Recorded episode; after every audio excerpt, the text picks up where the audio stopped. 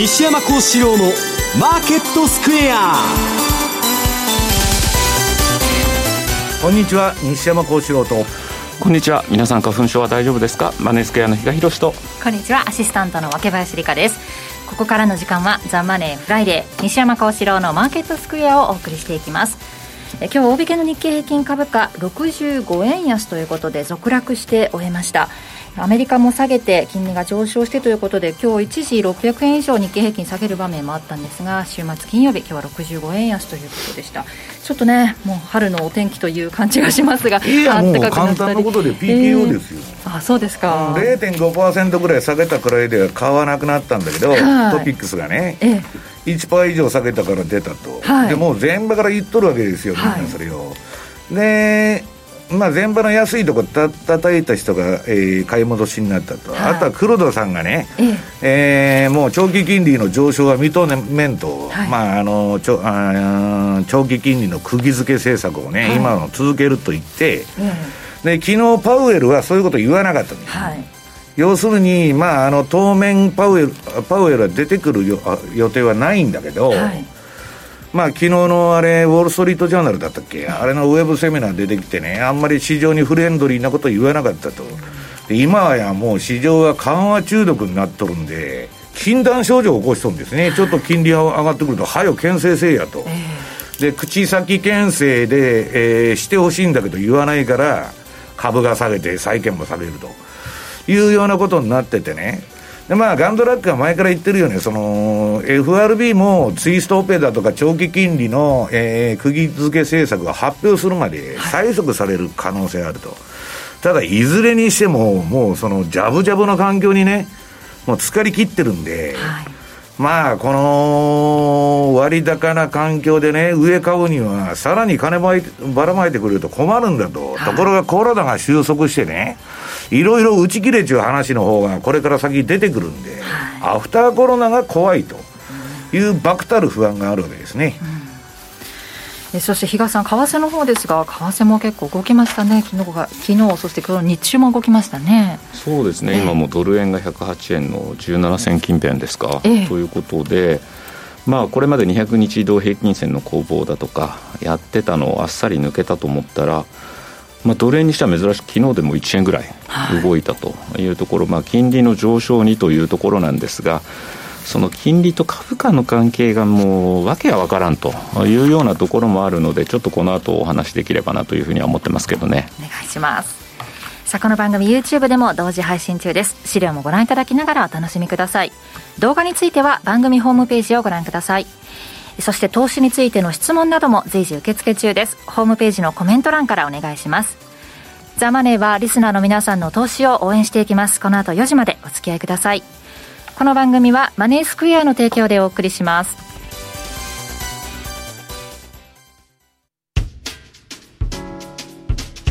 お聞きの放送はラジオ日経です。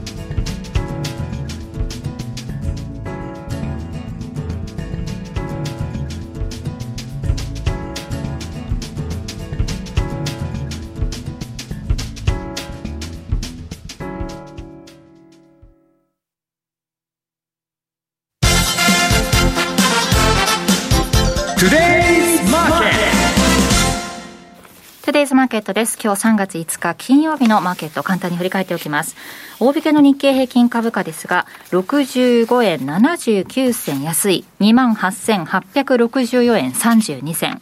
続落して終えています。そしてトピックスはプラスとなりました。プラス11.44ポイントで1896.18ポイントです。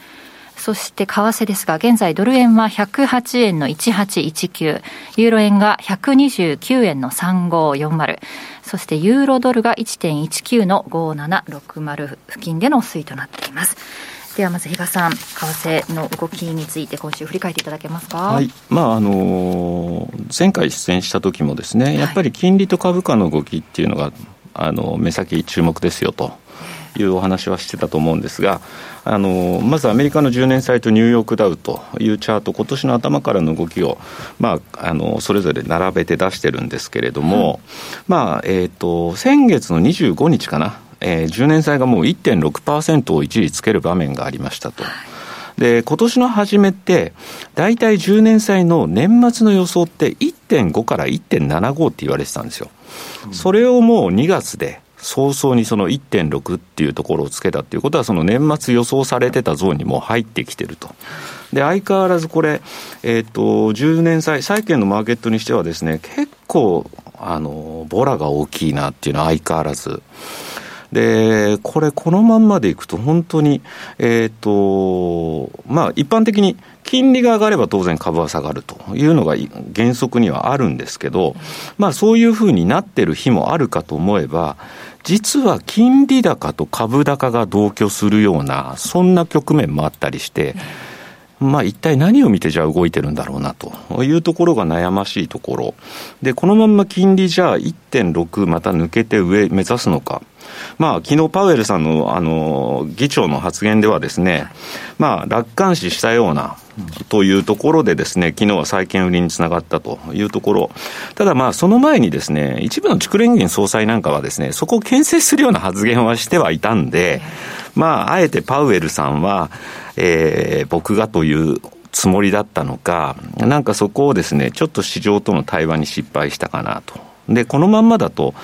例えば、えっ、ー、と、WTI と銅のチャートを見ていただいてもお分かりの通りですが、これ、まあ、どんどんどんどん去年からもずっと右肩上がりで上がっていって、じゃあこのまんま本当に金利上がっていかないの、インフレの懸念はないのと。いうと、これから例えば原油、えー、OPEC プラス4もなんだかんだで結局減産維持かなんかであのまとまったんで、割とまたあの60ドル台というところもありますし、これからアメリカってドライブシーズン、まあコロナとはいえ、まあ、どこまで彼らが我慢できるのかっていうのもありますんで、ドライブシーズンで当然、そうするとガソリンの需要が高まっていって、またこれが、えー、原油高というところになっていくようであると、本当にアメリカの10年債って、この先一気にまた2という数字もまたあの、浮上してこないとも限らない。で、一般的にアメリカの10年債って、6月に転属をつけやすいというふうに言われてたりするんですね。ということを考えると、今年の場合だったら、じゃあ天井でしょうという言い方にもなるかもしれないので、そういう意味ではですね、まあ、ちょっとこの6月にかけて金利上昇が一段と進むようであれば、果たして今のこの株の水準っていうのは適正と判断されるの催促してるわけでしょ、うん、要するに、もうあの長期金利は絶対上げませんとかね、ツイストオペするとか、そういう言葉を待っとるわけですよ、緩和中毒ですから。それを言うまでは催促する道中、まあ、相場に市場は弱いとこついてきますから。なっちゃいかねないということですよねだからどちらかというと、最近、ここのとこの動きを見てると、1.5を超えたあたりだと、結構株に対してネガティブに反応するし、逆に1.4%台まで下落す、金利が落ち着いてくると、比較的株高につながりやすいみたいなわけのわかんないようなですね、ちょっとそんな構図もあるかなというのが今週見てて思うところでした。で、まあ、結局ドル円、じゃあそれを受けてということで、まあ、金利上昇の部分を生やしているということでしょうね。まあ、えー、冷やしの方では、これまでなかなかね、どうなんだと思われてた200日移動平均線もここまでクリアに抜けてきてると。さらには月足の20か月移動平均もちょっと抜けるようなところ。というところになってきてるので、果たしてここからもう一段っていうと、ちょっとどうなのかなって、個人的には思ってるんですが、ただこれもうついていかざるを得ないという、ここまでですね、綺麗にトレンドが出てる以上は、ストップを置いてついていかざるを得ない状況かなというふうに思うのと、まあ、今晩、アメリカは雇用統計だというふうに言われてまして、まあ、ADP とですね、失業率の、えー、チャートを持ってきたんですけど、ADP はちょっともう予想よりも今回ちょっと良くなかったと。で、結構、F、あの、パウエルさんなんかも、雇用なんだよ、雇用、みたいな感じで、昨日も言ってたんですけど、じゃあ本当にこの失業率なんかも改善見られるんだろうか。いや、労働参加率がもうめちゃくちゃね、6割台まで下がっちゃってるもんで、もうね、職案行かないやつは失業者じゃないんですよ。日本でもたくさんいるでしょ、長期の失業者みたいな人いっぱいい固定されちゃってるというね。実際は10%ぐらいじゃないかみたいなこともね、後期の失業率だとそう言われますよね。楽に言ってますよ、そんな。だからまあこの数字以下でさらなる金利上昇、本当はだから悪ければ金利上昇なんですよ。はい、で、悪いのに金利上昇して、それにドル買いがついていくっていうのも、これも消せない話なんですよ。だからこの強かったらどうする？え強かったら、えっと、金利は普通は下がりますよね。あ、違う。金、ごめんなさい。逆だ。強ければ、金利は低下です。買われるんです、債券は。だから、そうするとドルが売られるという流れになっていくんですけど、まあ、これ、果たしてどういう数字が出ていくのか。か今日日ね、もうまともな情報なんてないんですよ。もう取ってつけたようなね、その時の相場説明するようなこと言っとるだけで、本当のことは何がどうかってわからないと。で、労働の実態もわからないし、景気の実態もね、いいとこだけ取って、統計なんていくらでもいいように作れるんですから。だからまあそこら辺はね、まあ、皆さん感じてると思うんですけど、経済の体感温度と、その当局が言っとるような景気の数字とか株価はね、もうかけ離れとるということなんですね。まあそのあたり、一体どうなるのか、ちょっと来週以降、ちょっとこれ、また本当、ドル円なんか、場合によってはちょっとレンジを考えなきゃいけないだろうなと、ちょっと頭がですね痛いところではあるんですが、まあ、その一方で、まあ、比較的だからドル円を中心に、黒線はだから逆に株が下がった時なんかさあの下がってたりもしてたんですけど、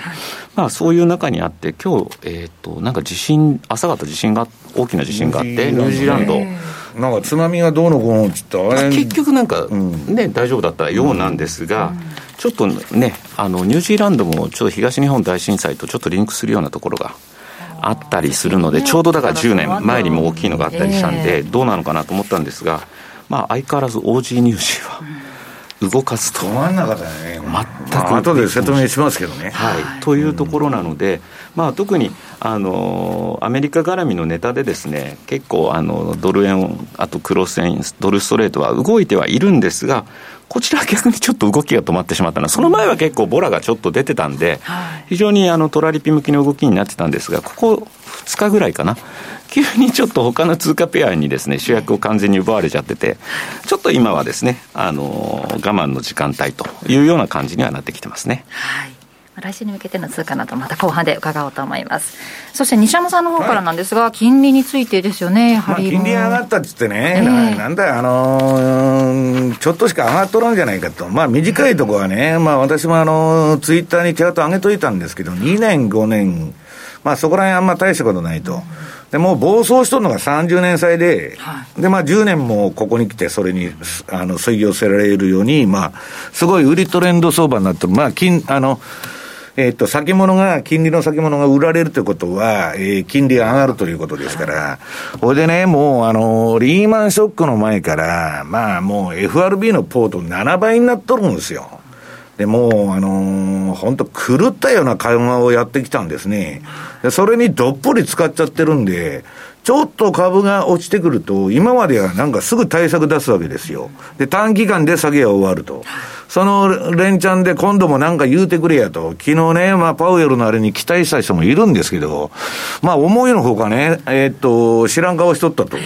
ほんで、最速相場で、あの、債券も株も売ったったと。ね、株は下げるわ、金利上がっとると。で、はよやれやと。とにかくツイストオペぐらいはやれと。いうようなことでね、やっとるんですけど、もう完全に、えー、当局がどう動くかっていうだけの相場。で、今日の日経平均ももうその通りに、もうあの、5場から日銀が買いましたと。前場は普通に下がりましたと。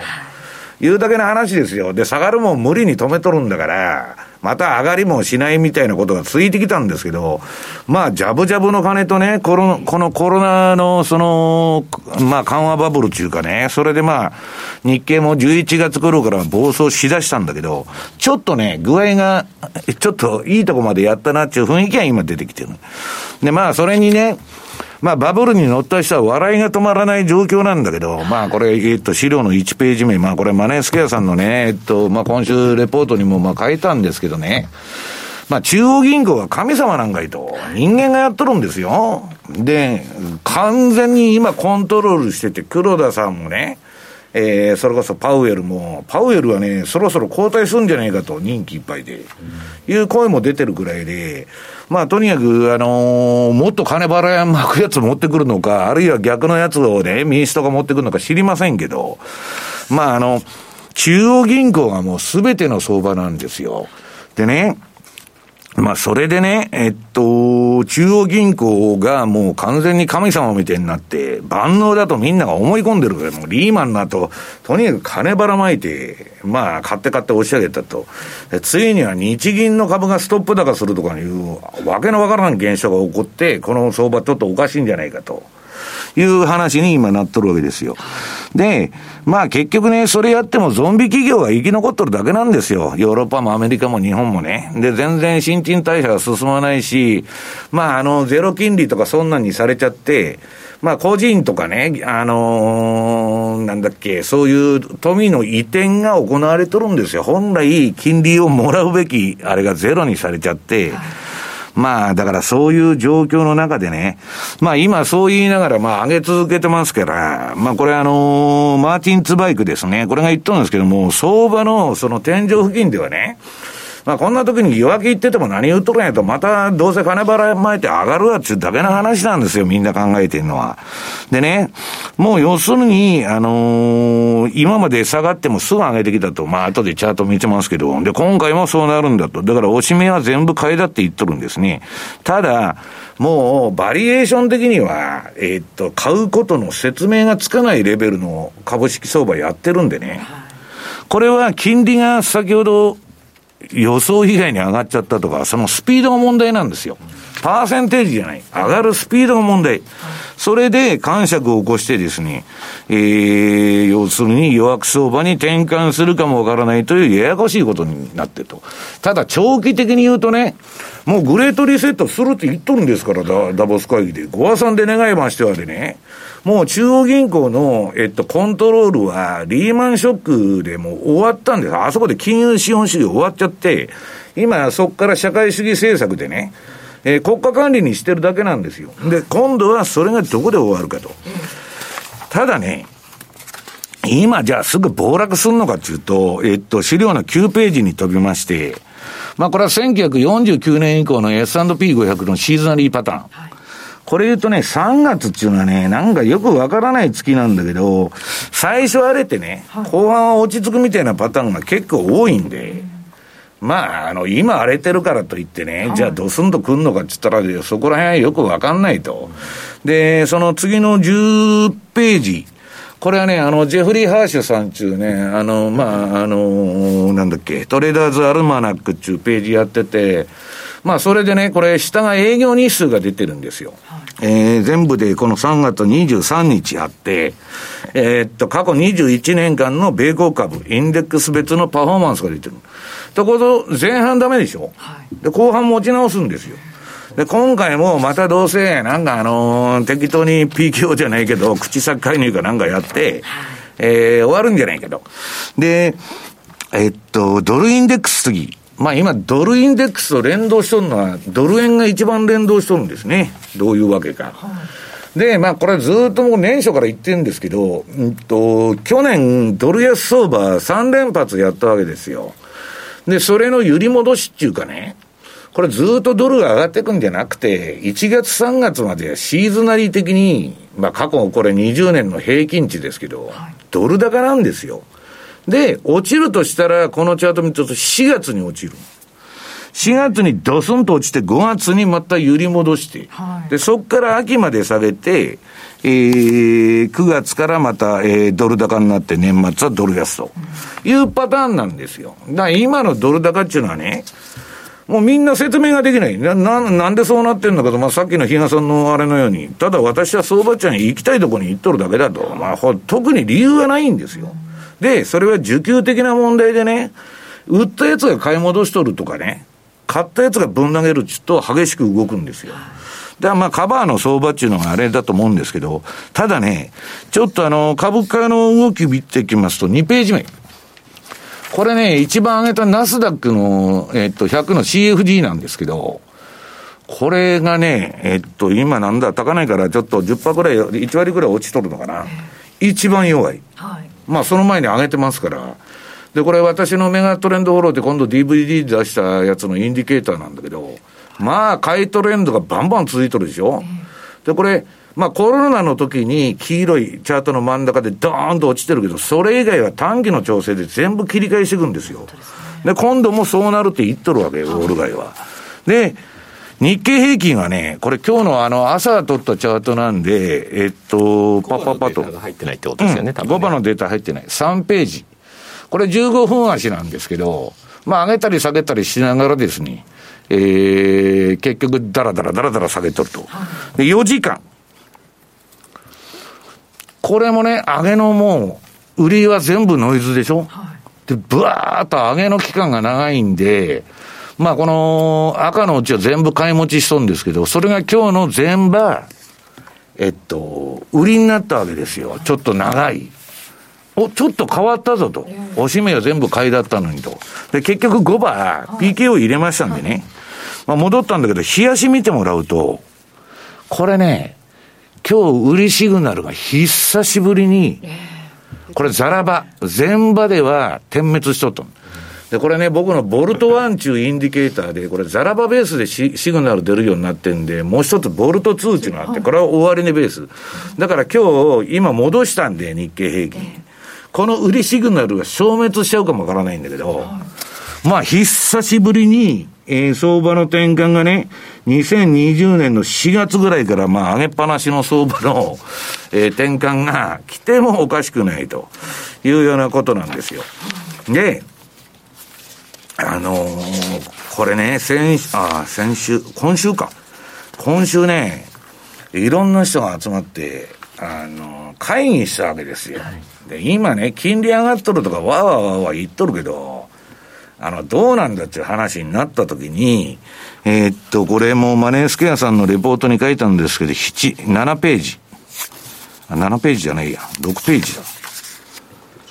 これね、みんなね、ハイパーインフレちょっとね、アルゼンチンだとかジンバブエとか、そういう例ばっか出てくるんですよ。はい、何系パーセントのインフレとか。そうじゃなくてね、全然インフレの気配がなくて、金利も低くて、で、そういう時がね、えっと、なんだっけ、第二大戦前のドイツとか、まあロシアとかね、その二つのハイパーインフレっていうのがあったこれ歴史的な、まあインフレになるパターンの例として、みんなが挙げてるわけです。あんなアルゼンチンとかは、あの、ジンバブエとか、まあ滅ぶべきして滅んだと。MMT 理論が通じなかったんですね。いくら借金しても大丈夫だと。ね。全部破産しちゃったわけですよ。まあ、ジンバブエドルもなくなっちゃったと、それで。で、それはともかくね、このドイツのワイマール憲法っていうのは、まあ、平和憲法でね。で、まあ、あのー、なんか、あのー、一次大戦ドイツ負けたんで、まあ、要するに、その、その戦後賠償金を負担することを強いられたと。膨大な額のね。で、1980年代末のソビエト連邦の崩壊の時もね、膨大な借金、まあソ連と、まあ破産して飛んじゃったんで、でね、そこで何やったかっつったら、要するに財政赤字のマネタイゼーション。今と同じことやったの。全部ね、ジャブジャブにして、まああのー、MMT みたいなことをやり出したんですね。で、要するに、赤字まあ、あのー、財政出動しまくって赤字垂れ流しでね、雇用水準は良かった。で、まあ、ワイマールでは失業率は4%以下で推移と。で、ロシアでは1992年から98年の間に1.1から2.6と。むちゃくちゃ低い水準で、えー、推移してたと。ね。だけど、失業率ですよ、それ。労働生産性っていうのはばらまき経済ですから。ね、給付制みたいなもんですから、もう、めちゃくちゃ低下してたと。で、次、その結果、何が起こったかっつったら、インフレが暴走したんですね。インフレなんかなるわけないとみんな思ってたんだこうそういう時代が長く続いてるんですから。ところが、ある日突然、まあ、ロシアではですね、えっと、毎、毎月の物価が300%近く上昇。で、ドイツのワイムワールドでは、えー、50%を超えたと。で、その後700%とかね、とんでもない世界に行くわけですよ。で、その、どちらの場合も誰が損したかっつったら、ね、その国の中産階級年金生活者、職業に従事する人々、ね、全部国民がやられるんですよ。インフレになると、二足三本になっちゃうと現金が。で、こういうね、今あの、この資料にあの、パウエルとあの、なんだ、イエレンが金ばらまいてる絵が映ってますけど、こういう政策やってると、要するにですね、本来助けることを目、目的として、要するに赤字のね、マネタイゼーションっていうのをやったんだけど、要するに逆になっちゃって、めちゃくちゃなインフレになっちゃって大失敗したというのが歴史なんですよ。で、今、アメリカのね、まあ一部の経済学者の間では、このまあローレン・サマーズなんかむちゃくちゃ牽制してますけど、この政策を続けたら、こういうことがやがて来るんだと言っとるわけですよ。で、えー、っと、これ、上にね、子供が里積み上げて遊んどるんですよ。これ紙くずですから。ね。日本で言ったら1万円札の多分あの子供が積み上げてね、ブロックみたいに遊んどると。いう世の中が到来したと。でね、結局ね、我々は今どこにいるのかと、8ページ。これはね、結局ね、えー、今の状況を、その YMR とか旧ソ連のね、ロシアの極端なインフレを、えー、引き起こした条件のいくつかがね、もう今の状況にあると、この世界的な、このジャブジャブ経済で。で、もう一つは QE をまあ、リーマンショックの、まあ、アメリカの、えー、っと、連銀は7倍のポートフォリオを持っとんですよ。もう急角度で上がって、QE123 でも驚いてたのに、そこから垂直に上がっとると。で、2022年の末までそれやるって言っとるんですから。で、えー、二つはサプライチェーンの混乱ですね。これなんかね、生産能力が、あの、うんぬんして、ミスマッチが起こっちゃって、変なインフレになる可能性がある。あとね、賃金の上昇が、これに加わった場合、一気にインフレっていくんですよ。だから、それが今すぐ来るかどうかわかんないけど、ね、3ヶ月後に来てもおかしくないし、3年後に来てもおかしくないというね、もう危ない橋を渡っとると。もう人工的なね、えー、相場をやってるんで、まあ、あの皆さんね、その、えー、結局は、まあ分散投資でヘッジするしかないんだけど、今までは現金さえ持ってたらよかったと。だけど、そういう時代がね、だんだん、えー、もうと、あの、遠のいていくというかね、これからは、えー、生き残るための運用をやらないといけないということですね。歴史に学ぶところがありそうですね。はい、以上、トレースマーケットでした。お聞きの放送は、ラジオ日経です。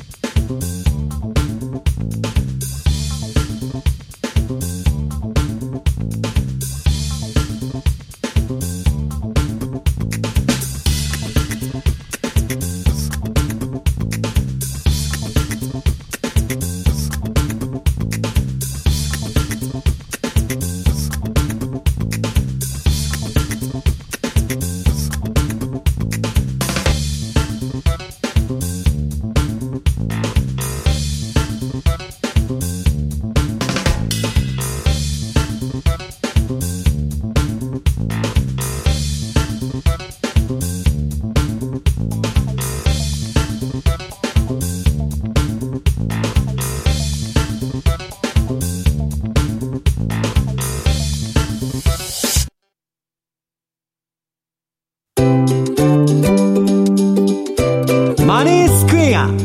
トラリピーボックス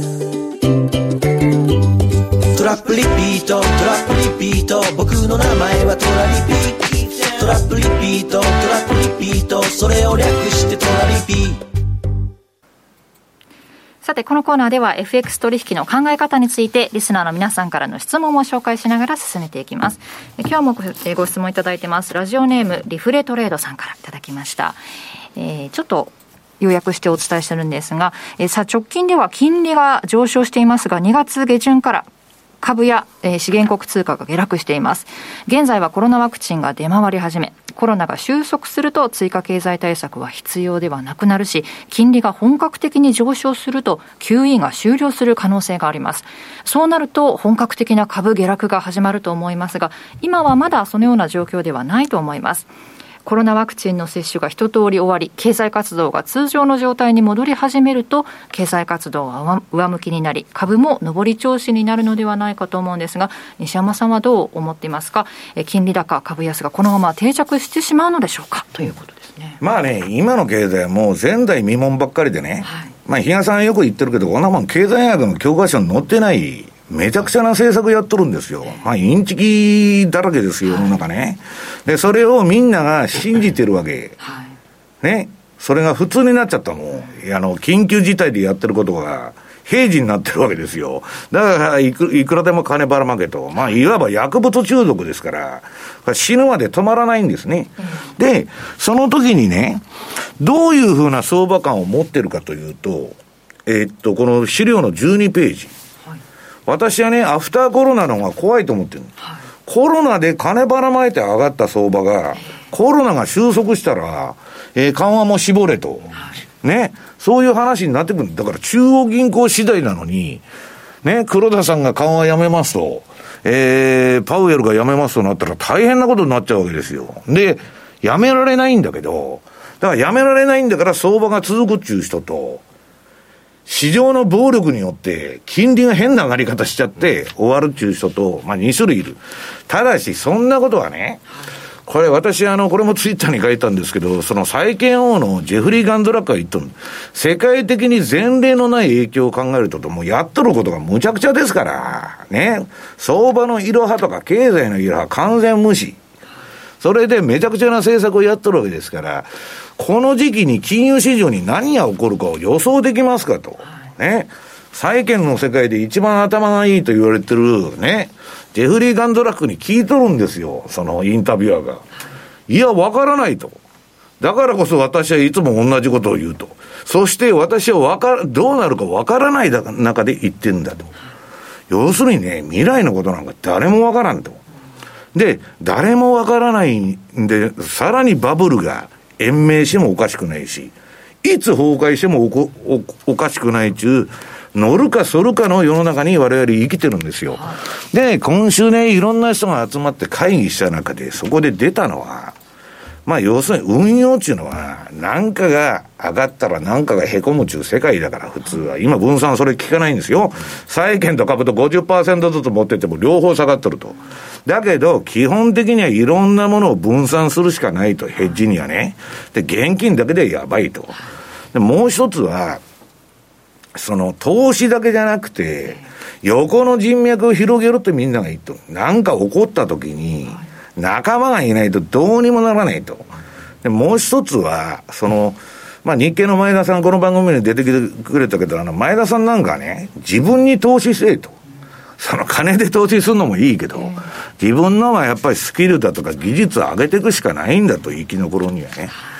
まあそういうのが結論だったんですけど、まあ未来のことは誰もわからないから、私は相場についていきますという話なんですね。ということでした。ラジオネームリフレトレードさんどうもありがとうございました。えー、このように皆さんの質問、えー、受け付けておりますので、ぜひホームページのコメント欄からお願いします。以上、トラリピボックスでした。マネースクエア。マネースクエアのオリジナル注文トラリピは、投資家の皆様の快適な資産運用をサポートいたします。新通貨ペア豪ドルニュージーランドドル、通称 OG9 位の導入や、お取引を後押しするストラテジー、トラリピ戦略リストのご提案など、皆様のトラリピ運用を盛り上げるコンテンツも続々公開しております。そして今なら、第3回トラリピマスターズを開催中です。マネースクエアに口座をお持ちの方であれば、どなたでもご参加いただけるお客様参加型のイベントで、他の参加者のトラリピを参考にしたり、ご自身のトラリピと比較してみたり、みんなのトラリピを観察できるチャンスです。ご参加は当社ウェブサイトからエントリーするだけ。まだマネースクエアの口座をお持ちでないという方も、ぜひこの機会にご検討ください。皆様のご参加お待ちしております。マネースクエアではこれからもザ・マネー西山幸四郎のマーケットスクエアを通して投資家の皆様を応援いたします。毎日が財産になる株式会社マネースクエア金融商品取引業関東財務局長金賞番号第2797号当社の取扱い商品は投資元本以上の損失が生じる恐れがあります。契約締結前交付書面をよくご理解された上でお取引ください。お聞きの放送はラジオ日経です。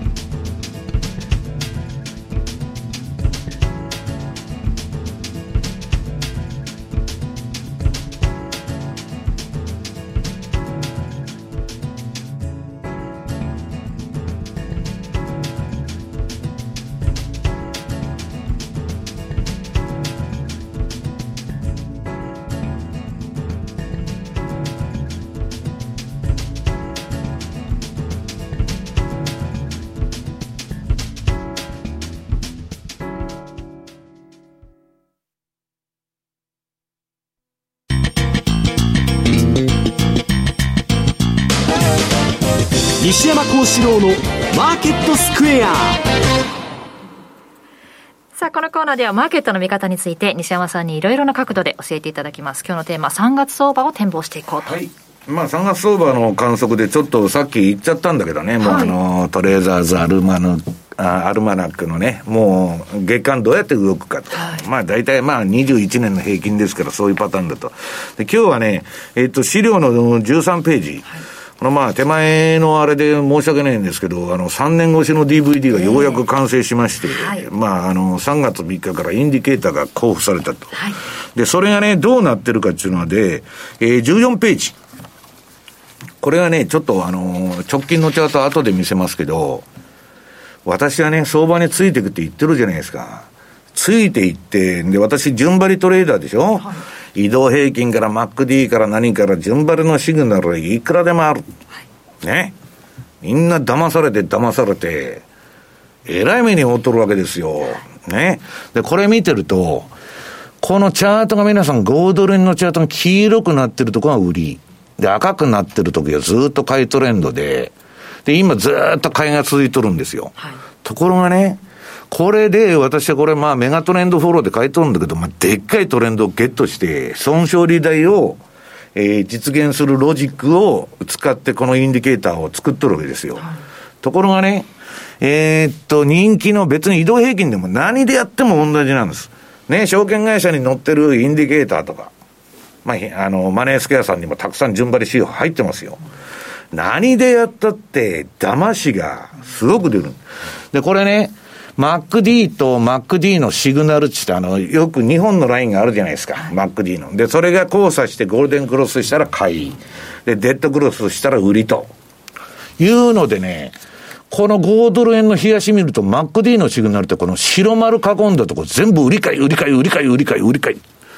めちゃくちゃやられるんですよ。はい、で、順張りは儲からないみたいな話になっちゃってる。ところが、私は1980年代の後半から、この騙しのノイズを、いかにしてその除去するか。まあ、騙しをね、えー、順張り指標から通っていくかっていうのは仕事だったんです。で、次にね、5ドル円の週足見てもらうと、これもね、こんなあの、この下げ過程でも上げ過程でも結構振っとるでしょう、上下動。ね、比嘉さん。こんな振っとったら、売り買い、売り買い、売り買いって当然シグナル出るわけですよ。それがこの MacD の、この白丸で囲んだ売り買い、売り買い、売り買いと。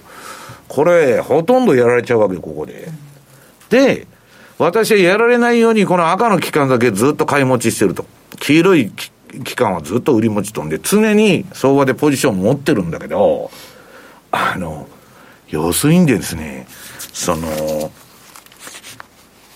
MacD でやりましたと、移動平均の別に MacD が悪いわけじゃないんですよ。はい、何でやっても順張り指標の、そういう騙しがつきもんなんですよ。はい、3回、4回やられると嫌になっちゃう。普通はもうこんなんやめやと。はい、で、それをね、なんとか除去しようっていうので作ったインディケーターだと。で、この次は日経平均見てもらうと、まあこれ日経平均の CFD のチャートなんですけど、これはね、まあいい相場が続いて、さっきまあ今日のザラバで売りが一回出たって言ったんですけど、もうほとんどこの、えー、コロナの後はですね、まあ真っ赤っかですよ、これ。ずっと買い持ちですよ、この期間。で、それがまあ、えー、手締まうかど、まあ、土点するか、どうかが、まあ、この、えー、今週、来週の動きでまた出てくるんですけど、この間出てる MacD の売買シグナル、特にあの、相場が持ち合ってるとこ、横ばいで。めちゃくちゃ売り買い売り買い出とるじゃないですか。なんか重なってたりするとこも、うん、いやいや、1日で土点なんだから。ねうん、だから、この、まあ次週足、これ日経平均がね、何見ても遊ばれちゃうわけですよ、相場に。ねえ、まあこれをね、まあ除去するのは口で言うのは簡単なんだけど、今度はあんまり鈍感なシステム作っちゃうと、はい、大損する可能性が。その、急激に上げたとか下げたときに。で、それも大損しないように、まあ、フィルターをかけて作ったインディケーターなんですよ。で、まあ、あの、今日のチャートを見てもらうとね、次はまあ、為替の話です。えー、っと、18ページ。これはね、私はね、主に日足週足で、コンピューターに勝手にやらせても、もうコンピューターが勝手に買うんですよ。はい、で、まあ、さっきザラバベースであの、シグナルが出たとか言うんだけど、終値ベースのシグナルも持ってて、ボルト通中。それはまあ、完全にコンピューターがやっとるんですけど、これね、5ドル円ってすごいいい相場で、これ1時間足でも、その、買いも売りもすごいトレンドが取りやすい。これね、儲かっとるところのチャートじゃないんですよ。今日の朝の、えー、その画面のチャート持ってきただけなんですけどね。1時間こんな感じ。で、4時間。さらに良くなると。時間枠が長くなる、タイムフレームが長くなると、すごいトレンドを取っとるわけです。で、これ言ったように売りは全部ノイズですよ。まあ5ドルって株価連動通貨でしょで、買いや買いやと日やさん、もう買っといたらいいんやと。だけど、それでね、売りシグナルが出た時は私コンピューター勝手に売っとんだけど、これ売らないと、これ警備で済んでるけど、ここのところの上げ相場の中では。ドーンと5ドルがね、105円から55円まで落ちたことがあるわけですから、まあ、あの、常に、えー、シグナルに従っていくと。で、5ドルはね、とにかく飛ばしとって、えー、っと、これ5ドルの冷やしが次で、えー、20ページ。これも非常にいい相場がついてても最近上げっぱなしでしょ、これ。で、次にポンドいきます。とにかくね、勢いのある相場をやることが、このトレンドフォローでは大切なんです。ボラティリティが高い方がいい、逆に。で、この1時間もね、ポンドだけが本当に、まあ今日のこれ朝の画面なんでね、まあこれもザラバベースですんで、今シグナルこれ聞いとるかもわからないけど、本当強い相場で、はいで、次4時間。こんなビューティフルなトレンドはないぞと。この赤の期間でめちゃくちゃゲットできるわけですよ。で、黄色の売りでやられてもまあ大したことないと。で、次、冷やし。冷やし見るとね、冷や、さん、そのチャートの左側は、じゃじゃ馬ポンドらしく振っとるじゃないですか。はいはいはい。だけど、ここに来てもむちゃくちゃ上げてるわけですよ。なんで上げとんのかは意味がわからない。はいいう通貨なんですけどね。これ去年から、去年の9月ぐらいからずっと買い上げっぱなし、もう一回も売りになったことないんだよ。だから、この、相場その価格そのものを分析しないと、我々はその稼ぐために相場に参入してるんでね、ファンダメンタルズがどうであれ、その社会情勢がどうであれ、そんなことは関係ないんですよ。それは二の次の話で。まあ、ファンダメンタル分析はすごく重要。これもツイッターに書いといたんですけど、はいそれは銘柄選択するときに、すごい重要になるから、ファンダメンタルズ分析しなきゃいけないけど、まあ、売買はね、もうタイミングが全てだと、相場感なんて当たったって、何の1円も儲からねえと。いう話で、で、マネースクエアさんでね、私があの、M2TV のね、えー、月1でテクニカルフォーカスっていう番組をやってるんですけど、はいそれのレンジがあの、変わってきましたんでね、ちょっと伝えときますと、まあ、変わってきたって言っても、さんそんなに変わってないのよ。24ページ。これまあ言ってるように、5ドル、ニュージーランドドル OG9 っていうのはね、これ週足ですよ。13週移動平均のプラマイ3%のレンジで動くと。で、これが青くベターと塗っとる、この間のレンジで、今ど真ん中じゃないですか。はい